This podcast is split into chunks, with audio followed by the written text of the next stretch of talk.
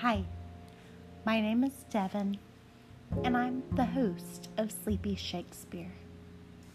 I hope you'll join me in reading Shakespeare's classics, and in his words, find sleep that soothes away all our worries, sleep that puts each day to rest, sleep that relieves the weary laborer and heals hurt minds sleep the main course in life's feast and the most nourishing.